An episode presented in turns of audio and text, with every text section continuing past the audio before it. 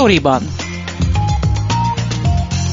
Ez a Szabad Európa podcastja, amelyben a honlapunkon megjelent cikkek hátteréről, kulisszatitkairól beszélgetek a szerzőkkel.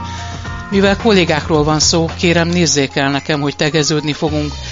Én Fazekas Pálma vagyok, tartsanak velem és munkatársaimmal.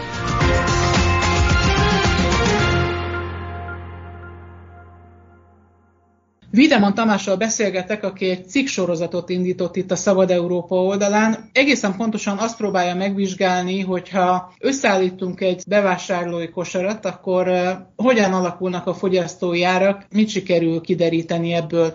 Ez azért is érdekes, Tamás, mert a KSH rendszeresen közöl inflációs adatokat, de ez a bizonyos fogyasztói kosár, bevásárló kosár, amit a Szabad Európa oldalán te itt összeállítottál, eltér attól, ami alapján alapján a KSH megállapítja ezeket a friss adatokat. Mi a különbség, és mi van a te kosaradban? Igen, ugye egyre többen panaszkodnak, meg hát ugye én is érzem, elég, elég sokat járok bevásárolni, azt, hogy nagyon meglódultak az árak az elmúlt fél évben, és ugye a Központi Statisztikai Hivatal adatai szerint, ugye éves alapon, tehát például idén szeptemberben, tavaly szeptemberhez képest 5,5%-kal drágultak az árak. Viszont a mi szubjektív érzékelésünk ennél sokkal drasztikusabb áremelkedést jelez. Tehát ha bemegyünk a boltba, akkor nem azt érzem, hogy 5%-kal többet fizetek a pénztárnál, hanem sokkal többet. És mi ennek az oka? Ugye ennek egyrészt az az oka, hogy a Központi Statisztikai Hivatal nagyon sok terméket vizsgál, tehát 940 olyan árut néz meg minden hónapban, és abból különböző súlypontozással számítja ki a fogyasztói áraknak a emelkedését, változását. Ugye van olcsóbb lesz, van, ami drágul. Ez egy rendszeresen frissülő kosár, ugye, ami alapján a KSH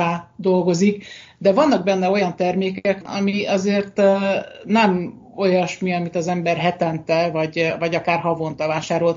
Noha rendszeresen frissül ez a kosár, ezek a termékek mégsem kerülnek ki belőle. Tudnál néhány példát mondani erre? Igazából két, két különböző téma van, tehát van egy, amit nem minden nap veszünk, a tévét nem minden nap veszünk, azt mondjuk 5-10 évente veszünk egy tévét, új autót nem minden nap veszünk, tehát vannak olyan termékek, amiket úgy általában hónapról hónapra élő emberként nem nagyon szoktunk vásárolni. Másrészt vannak olyan termékek, amik már ideig múltak. Tehát ilyen például hifi torony, CD lejátszóval, kis szótár, írható DVD lemez, kiajtható turista térkép. Tehát igazából ezeket most, ha valaki elutazik, akkor gyorsan letölti a neten, vagy Google térképpel elmegy A-ból B-be. Tehát ezeket már nem nagyon vásároljuk. Cipőnek a sarkolása. Hát ugye a mai világban nagyon kevés ember viszi el megjavítatni a cipőjét, azért általában vagy újat veszünk, vagy, vagy igazából új, új cipőt veszünk. Tehát vannak benne olyan tételek, amik átlagemberként engem nem érintenek, hogy azért KSH védelmében azért mondjuk el, hogy neki egy ilyen nagyon nagy átlagot kell nézni. Tehát ott a nyugdíjastól, az egyedülállón át, a több gyerekes családon át, tehát neki sok mindent meg kell néznie. Azért mondom, hogy ez egy átlagos szám. De én mondjuk 41 éves két gyerekes apukaként teljesen más a fogyasztási szokása, mint mondjuk egy nyugdíjas, aki egyedül él. Tehát ugye ez azért érdekes a Szabad Európánál, ugye más, két másik újság, a Pénzcentrum meg a G7, az már régebb óta csinál egy ilyen alternatív ö, ö, fogyasztói kosarat, a, amiben a Szabad Európa úgymond különleges, vagy legalábbis különleges lesz, az az, hogy a 23 országban vagyunk jelen, több régiós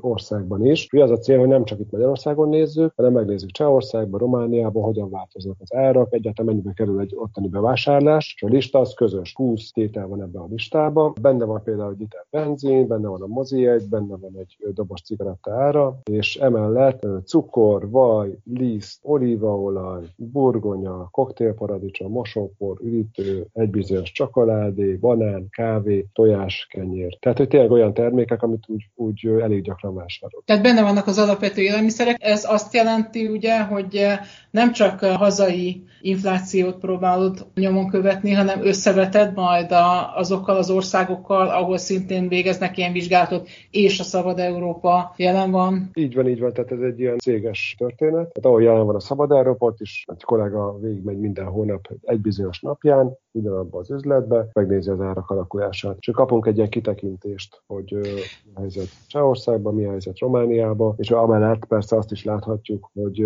hogy hogyan változnak az árak. Ugye ezt két hónapja kezdtem el az áraknak a ellenőrzését, és igazából még nem terveztem, hogy cikket írok, mert gondoltam, hogy negyed évente beszámolok, hogy hogyan alakulnak a fogyasztói árak. Viszont megdöbbentő volt, mert egy hónap után elég durva áremelkedéseket tapasztaltam. Például a liszt augusztusról szeptemberre 25 10,8%-kal emelkedett. A vajára 10,8%-kal, a cukor 9%-kal. A benzin majdnem 10%-kal emelkedett. És ebben még nincs is benne az a brutális drágulás, ami ugye október közepétől végétől jelentkezett. Tehát már egy hónap alatt elképesztő áremelkedést tapasztaltunk. Vannak bizonyos dolgok, amik olcsóbbak lettek, hát ezek általában a szezonális termékek, tehát ilyen például a burgonya meg a koktélparadicsom. Burgonya 8%-kal lett olcsóbb, a koktélparadicsom 28%-kal, de a többi az lényegében vagy emelkedett, vagy stagnált. Valószínűsíthető az, hogy attól, hogy ennyire elszálltak az üzemanyagárak, és ez nyilvánvalóan be fog gyűrűzni egy csomó olyan termékbe, ami a kosaratba belekerült,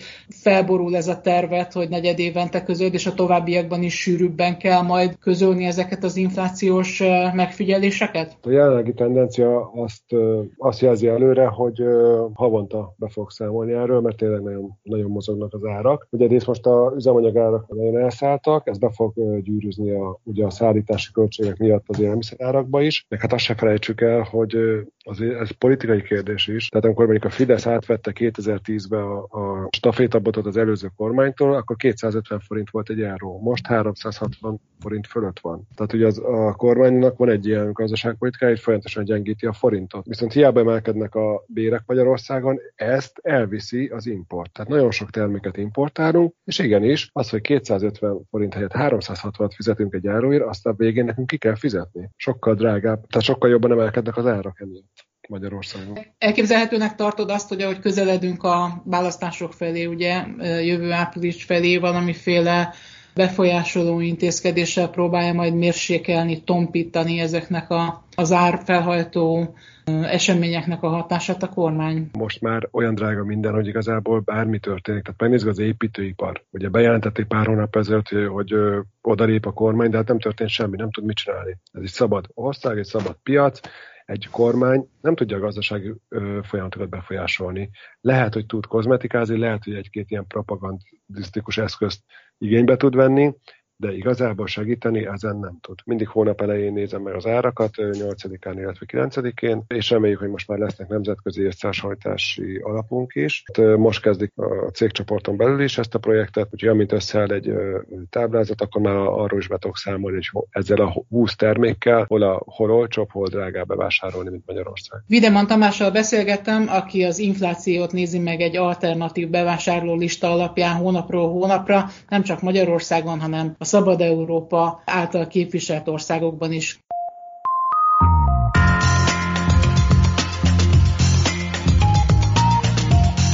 Ez volt a Storyban, a Szabad Európa podcastja, a honlapunkon megjelent cikkek hátteréről, kulisszatitkairól.